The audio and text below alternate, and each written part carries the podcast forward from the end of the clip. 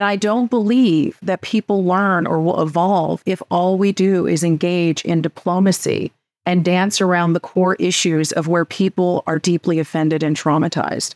And so I'm saying that quiet part so that people can be like, oh, I didn't know I was doing that when I said to somebody, oh, you know, you're so articulate, or she's so smart, or they're not a cultural fit for our organization.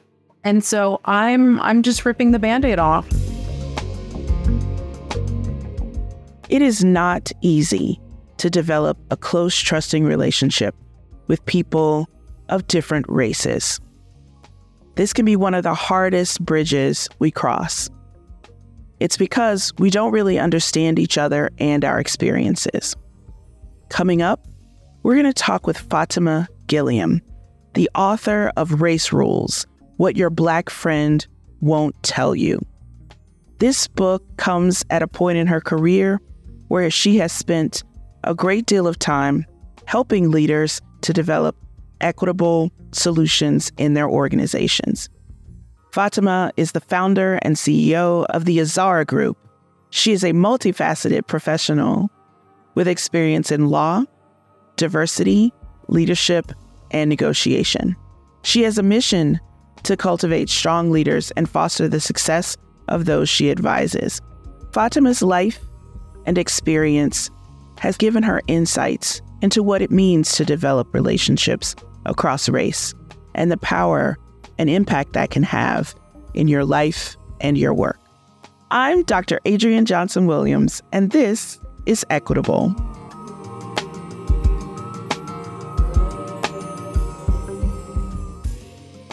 Hello, Fatimah. Thanks for joining us. Thanks for having me, Adriane. I'm really excited to be here with you today. I'm excited to have you. Um, let's start with just a question that's really easy to answer. Who are you? How do you introduce yourself without talking about your work? Well, yeah, it's inter- I guess I haven't really thought about it that way, but I consider myself, when I think about myself, I think of myself as being a Black American woman whose family has been in the United States for nearly 400 years, who cares deeply about democracy. Mm. Wow. How, what other characteristics would you use to describe yourself?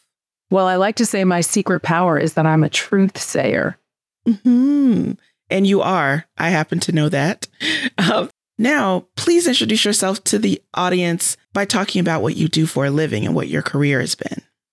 I like to help people and organizations get what they want. So sometimes that's helping them figure out what it is that they want and then strategically helping them get there and I bring in the broad range of skills that I've developed over my career. So I started my career as a corporate attorney on Wall Street, practiced law for a number of years.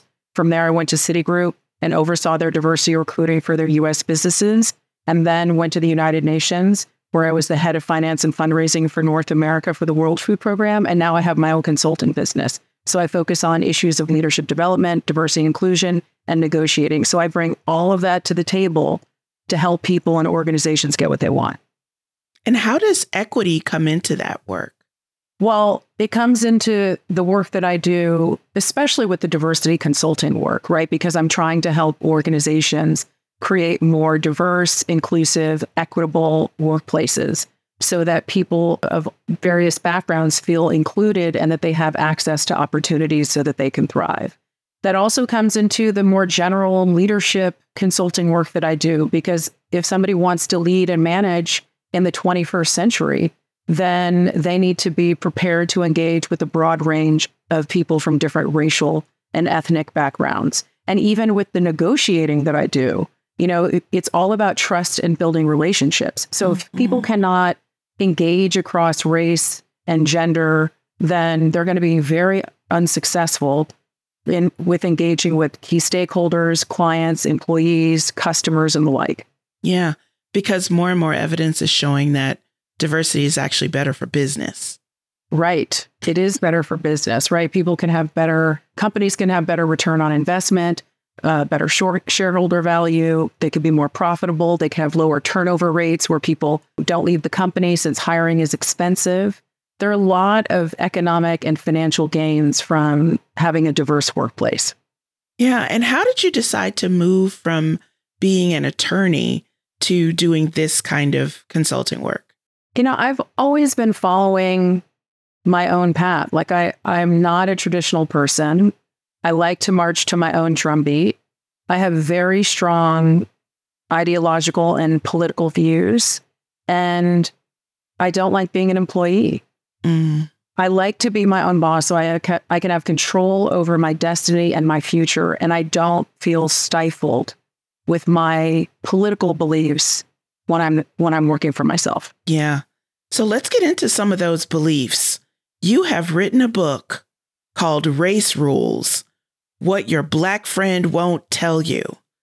Now, this I've I've I've dug into this book. Of course, it is a tome. I'm going to tell my listeners you really want to dedicate some time to this and faculty members uh, in uh, universities, colleges who teach Black studies or American studies might want to use this as a textbook. It is quite impressive.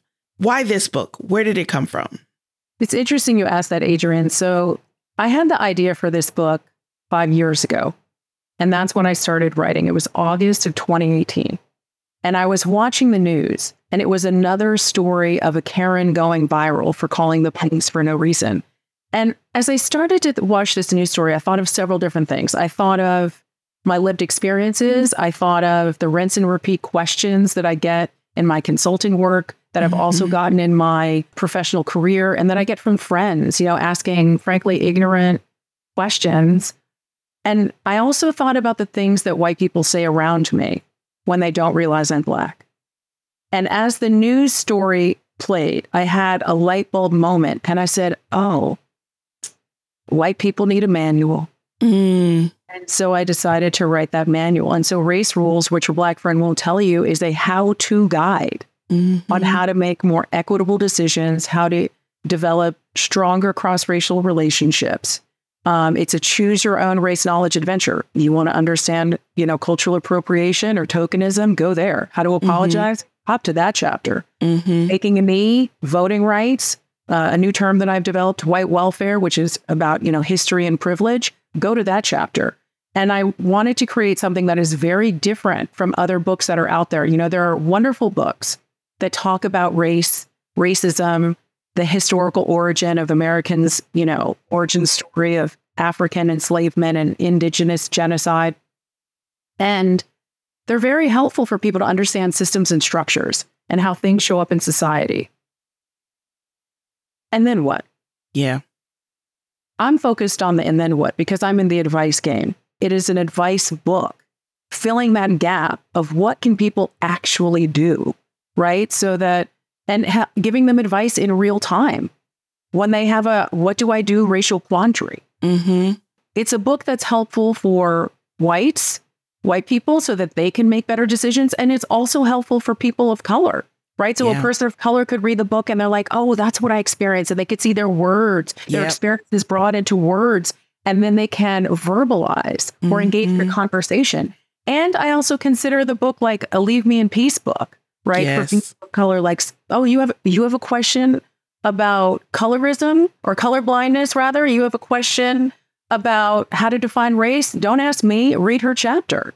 Mm-hmm. And so, you know, that is how the book is helpful. And to your earlier point, Adriane, for schools and institutions and uh, places of higher learning, I think Race Rules is a perfect tool to integrate into curricula. You mm-hmm. know, even like a freshman orientation type thing, yes. right? So that they can, students coming in are going to probably be living in the most diverse environment they've ever lived in.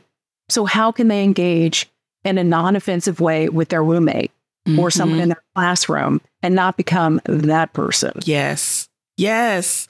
So, um, the audience uh, won't know this, but we went to college together. We were classmates.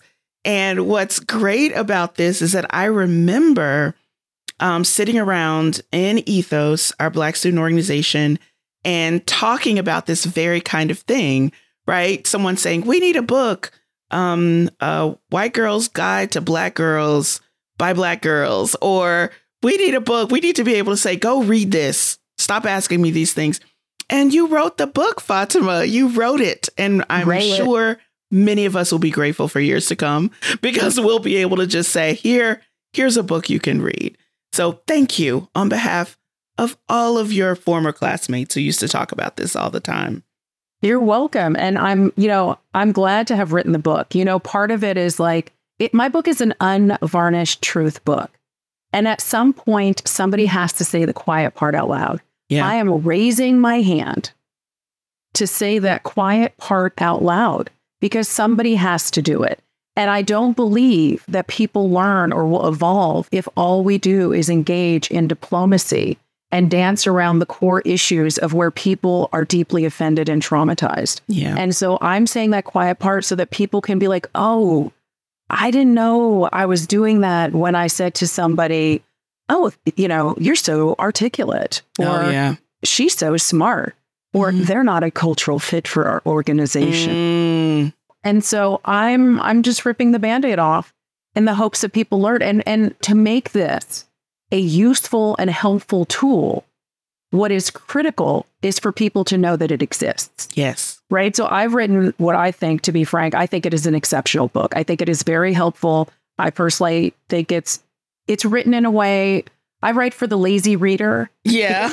I'm a lazy reader, you know, so people can hop around and it has like powerful illustrations and mm-hmm. translation charts and shaded boxes. So there's like the cheat sheet to the cheat sheet, mm-hmm. you know, mm-hmm. and so it's very useful for people, but it will only be as useful as it is used. Yes. So people need to use it. They need to buy it. They need to tell their friends about it. They need to gift it so that this can actually be a vehicle to help people evolve and we can have better, stronger cross racial relationships in our neighborhoods, at work, yes. and even with the person who sleeps next to you. Mm-hmm. Oh, yeah, that's a whole different conversation. We won't get into that. so, Fatimah, why don't you give us some examples of your rules? What are kind of your favorite rules that you like to talk about? I think there are so many helpful rules. I mean, I really like my chapter where the rule is it's not personal when people of color don't want to discuss race. Yeah. You know, because that's where a lot of us end up being. So this is from my chapter where the rule is it's not personal when people of color don't want to discuss race. And uh, the you, you should know that the you in my writing is a white person. Mm-hmm. And then I explain in this chapter why it's the case, why people of color may not want to discuss race and what it's like but to drive the point home, I conclude with this analogy what it's like talking to you about race. Let's put this in perspective. Recall life living in the pandemic. Do you remember that haunting feeling you felt that never went away? That the virus was lurking at every corner?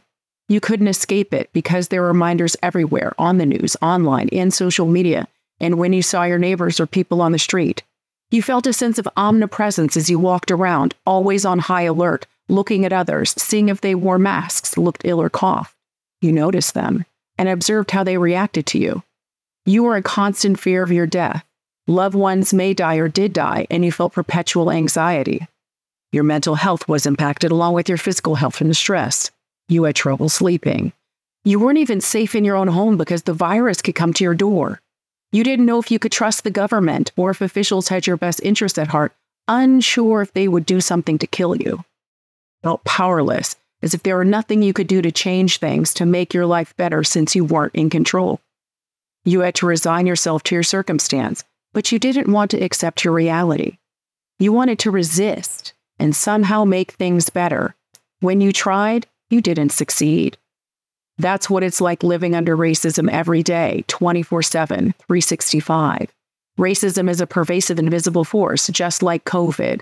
There's no escape. It's constant, never a break or reprieve.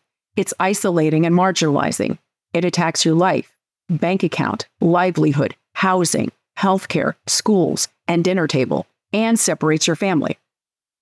You want the government to do something about it, but politicians want you to laissez faire your way to non solutions absolving themselves of responsibility, woefully blind to its impact. You suck it up. You deal with the big picture systemic issues. Pull yourself up by your bootstraps. Heal yourself. Pave your destiny. Avoid your own death or murder.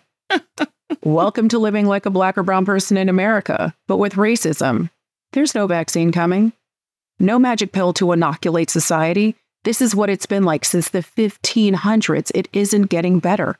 There are new strains, new waves, and invisible resurgences, mutating, reinventing itself, seemingly dormant but always there stalking, ready to strike and viciously kill. This is the reality. It's bleak. When you want to discuss racism, sometimes people of color only want to discuss it with those who understand what they've gone through, not white folks who will trivialize things, which is akin to speaking to an anti masker who berates innocent and defenseless store clerks. That's you questioning racism and their experiences. You're the anti masker, anti waxer in the conversation. When you come with covert microaggressions, overt aggression, a lack of knowledge, and a rejection of facts, now, can you understand why no one wants to talk to you? They're already too busy trying to literally survive. That is so great. And I realized something just now what? as I was giggling. It's also funny. Um, it may not be funny to the intended audience, but it's definitely funny to those of us who are sitting back going, oh my gosh, yeah, somebody should have said that out loud. So, um, yeah, well, you, you, know me, Adriane. Again. Yeah, you're welcome. You know me because you've known me since, you know, Wellesley College. So it's been a number of years. But I mean, I know for people who know me personally, also can hear like my humor and mm-hmm. the way that I speak about things come through in my writing. One thing that I really do like about having written this book is, you know, because I have lots of different writing styles, right? I could mm-hmm. write the mm-hmm. memo, I yeah. could write the contract, mm-hmm. the legal document, I could write, you know, some uh, white paper. I can write some, you know, scholarly report or, you know, whatever. That's not my approach. Mm-hmm. I am writing in the manner in which I think and say things sometimes in my head, which is mm-hmm. the ripped off band aid version. And sometimes, you know, with some colorful language. Yeah. Yeah. There's one um, rule in here. Oh, actually, there are two specific rules I wanted to talk to you about. And one of them has to do with the Jackie Robinson syndrome. You said yeah. end the Jackie Robinson syndrome. Would you talk about what that is and what advice you're giving? So, uh, one thing that I do in the book is I invent words and phrases, and Jackie Robinson syndrome is one of them. And so, to help people out, I have a glossary at the end of the book that defines a lot of just general terms that people mm-hmm. might be curious about, but then also my word inventions. So Jackie Robinson syndrome is, you know, it's it's a subset of tokenization, right? Mm-hmm. It's the lonely only, right? Mm-hmm. So that mm-hmm. thinking that because we have someone like a Barack Obama or an Oprah Winfrey, that we are now in some post-racial world where people don't have to continue to push for change. And so Jackie Robinson syndrome is a way to cling to the one token, right? Where we have these first, but we never get to the third, the 20th, and the 80th, right? Mm-hmm. Cling to the first as some signal or sign of achievement of racial equality or diversity. And then people just get lazy and stop pushing for more, right? Yeah. So this gives, so Jackie Robinson syndrome gives organizations an excuse to not have to do anything, right? Like, oh, we have one black board director yeah. You know, our chief financial officer is Latina, right? Mm-hmm. And so therefore they don't have to do anything for anyone at the entry level or the middle management level, or even in terms of people in their everyday lives who they're going to vote for. Yeah. And so Jackie Robinson syndrome is about using the lonely only to derail racial progress. Mm-hmm. Mm-hmm. Yeah, I really appreciated that one because I feel like that's something that comes up a lot for me in my own work of trying to talk to people about what diversity looks like and also then what equity looks like. So the idea that you can have even your lonely only, but if you have them, they might not actually have any interest in the well-being of their group. I mean, so you got to have mix it up. You do. And one thing that I like to say to clients too, and just generally, is not everybody wants to be Jackie Robinson. Mm-hmm. Okay. Not everybody wants to be the trailblazer. Right. Or wants to be held up. Because if you are the Jackie Robinson, whether you want to or not, mm-hmm. you are the spokesperson. Yes. Right. You are the person who has to take on all the emotional labor you know, being Jackie Robinson is tough, which is probably why the actual real Jackie Robinson died of heart problems in oh, his yeah. right? Mm-hmm. Because this stuff takes a toll on you. Yes. And to the point of not wanting to be Jackie Robinson, if I think about my own journey, right? So I went to Wellesley College with you. Then I went to the uni- I went to Harvard University, got a master in public policy. Mm-hmm. at the Kennedy School, and then I went to Columbia Law School. Now, I am originally from California. I could have gone to UC Berkeley to their law school and gotten in state tuition, which would have been significantly cheaper than the student loans that I incurred to go to Columbia Law School. Mhm. However, the state of California had just passed Prop 209, yeah. which made affirmative action illegal. Mm-hmm. And I didn't want to be Jackie Robinson. I got Mhm. into UC Berkeley after Prop 209, and I knew that I would be the lonely only. And I was like, Mhm. you know what? Law school is hard enough. I do not want to somehow be some spokesperson, some role model, some tokenized prop that is going to be, you know, dragged out when what I want to do is to get a good education, make some friends, and not feel that every single day in class is a, an assault on my personhood. Right, right, right. Ugh, this book is going to be awesome. Okay, one other rule that I want to talk about. Uh, you have a rule. I forget what number it is, but it's called culturesplaining. Yes. Stop telling me about me. Yes. Share what that means and what advice you give. I mean, culturesplaining is basically the culture race version of mansplaining, right? So people who are routinely, continually telling someone else what they're supposed to feel, what their experience is about. It includes aspects of gaslighting, right? So it could be like, just take my name, for example, Fatimah, right? I can't tell you how often people want to be like, oh, let me tell you about your name.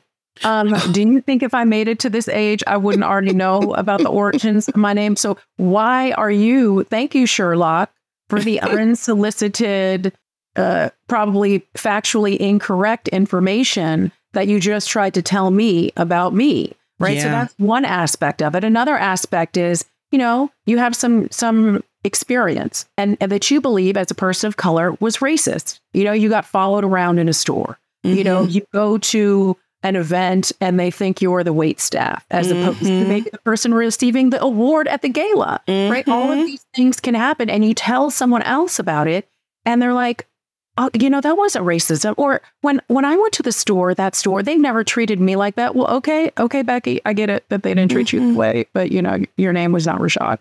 Mhm.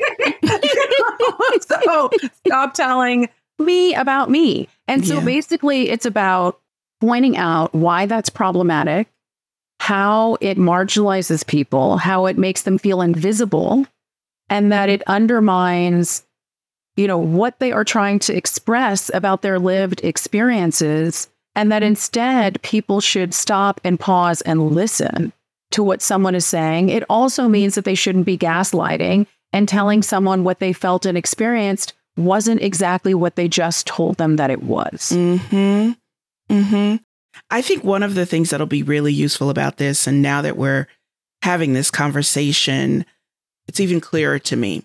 There are plenty of academics out there who study cultures that are not their own. So they are, in fact, or ostensibly, experts uh, on different cultures, right? So white women who are experts in Black feminist studies and other groups of people, Black folks who are experts in Chinese culture, right? And I think there's real value in this level of conversation for those folks because there's a difference between being an expert in the study of Black feminism and being a Black woman. true preach never heard And I that find that there's, co- I mean, I have myself been in situations where someone will ask me, Did you do any women's studies courses in college? I was like, Nope, didn't. I went to Wellesley. I studied economics and French. I didn't have time to do women's studies. So, yeah, I don't know what they did in women's studies. Um, well, are you familiar with Black feminist work?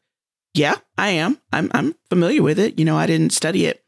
Well, let me help you understand why this concern you have is, you know, it, why, why this is happening. Or let me help you understand how Black women have addressed this in other situations. What? What? No. You may not know- tell me how I'm supposed to react to things because you have a doctorate in Black feminist studies.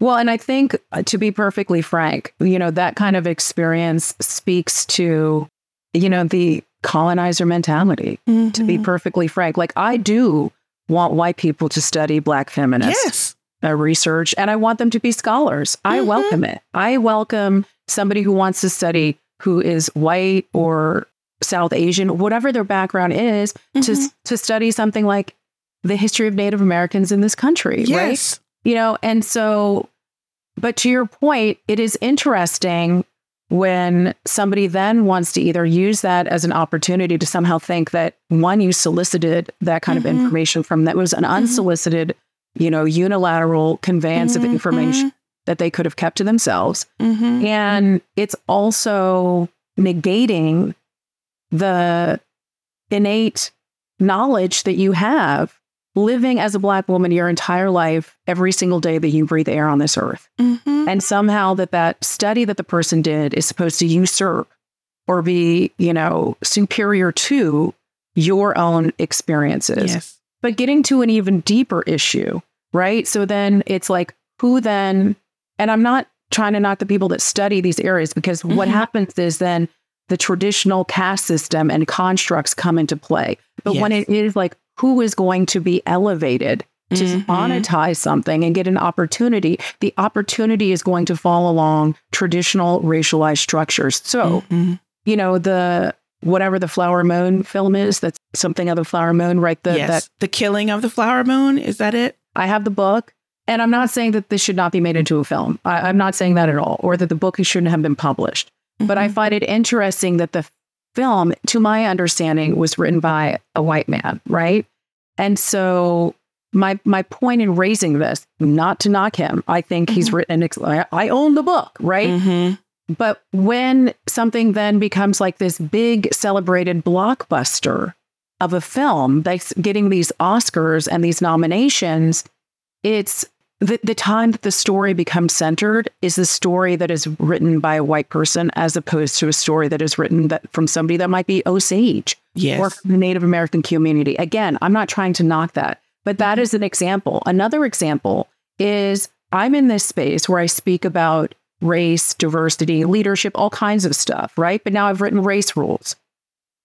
The reality is, when it comes to speaking on a conference, or someone were to ask me to do a TED talk or something, you know, these kinds of opportunities, right? You know, I find it really disturbing that people who are experts in this field, that the panelists or the keynote speaker that's selected will either get paid more or get mm-hmm. more speaking opportunities when that person is white. Mm-hmm. That is mm-hmm. what is happening. You could have, like, right now, Black History Month. Oh, yeah. And, and you know, who sometimes gets dragged out for these opportunities to share their scholarship, their intellectual property, their expertise and perspective is not always somebody from that community. And right. we really have to analyze that.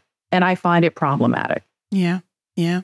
Well, Fatimah, I am looking forward to seeing this book proliferate and uh, hearing more about uh, how people are using it so, as we come to the end of our conversation, I've got two questions for you. Lay it on me. What is your definition of equity and how does it show up in your life and work? Okay, so my definition of equity is focused on what provides people with fair access given the circumstances and the realities of the challenges and barriers or opportunities that have been ahead of them. So I'm not talking about equality where we give everybody the same thing because not everyone is starting at the same place, right? So if you're, you know, if you think about the experience of many white people in this country and they're going to run a race, you know, there are very few obstacles mm-hmm. in their mm-hmm. way for that course.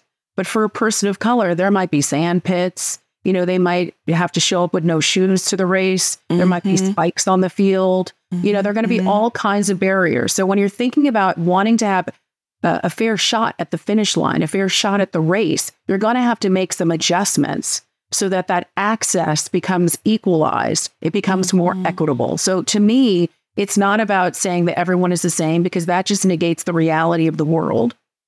And yeah. instead, the approach to equity is realistic within a structural, systemic, historic statistical outcome be viewed kind of way. Mm-hmm. And then in terms of how does equity show up in my work in my life, you know, it's very much around the work that I'm doing, mm-hmm. trying to make sure that people can drive equitable decision making mm-hmm. right in their leadership and that that equity and using something like race rules along the way or some of the principles in it including my bedrock race rule which we haven't touched on but it really helps people make a three it's a three step process to equitable decision making mm-hmm. you know, how can organizations get to that point i'm focused on helping them do that and that's why i wrote a book to help them do that in their personal and professional lives mm-hmm.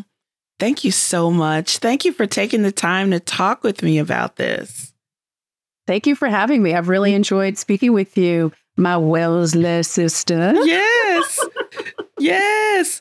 So if people want to find you, how can they go about, you know, looking you up?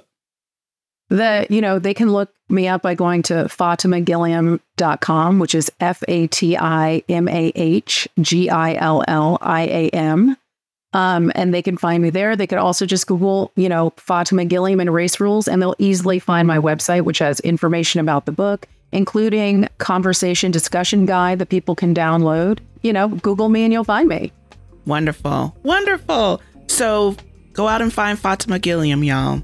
Thanks, Fatimah. Thanks for having me. Thank you for joining me for this episode of Equitable. To connect and see the work we do to make equity actionable, and to find all episodes of this podcast, visit standpointconsulting.com. You can also follow us on social media at Standpoint Consulting.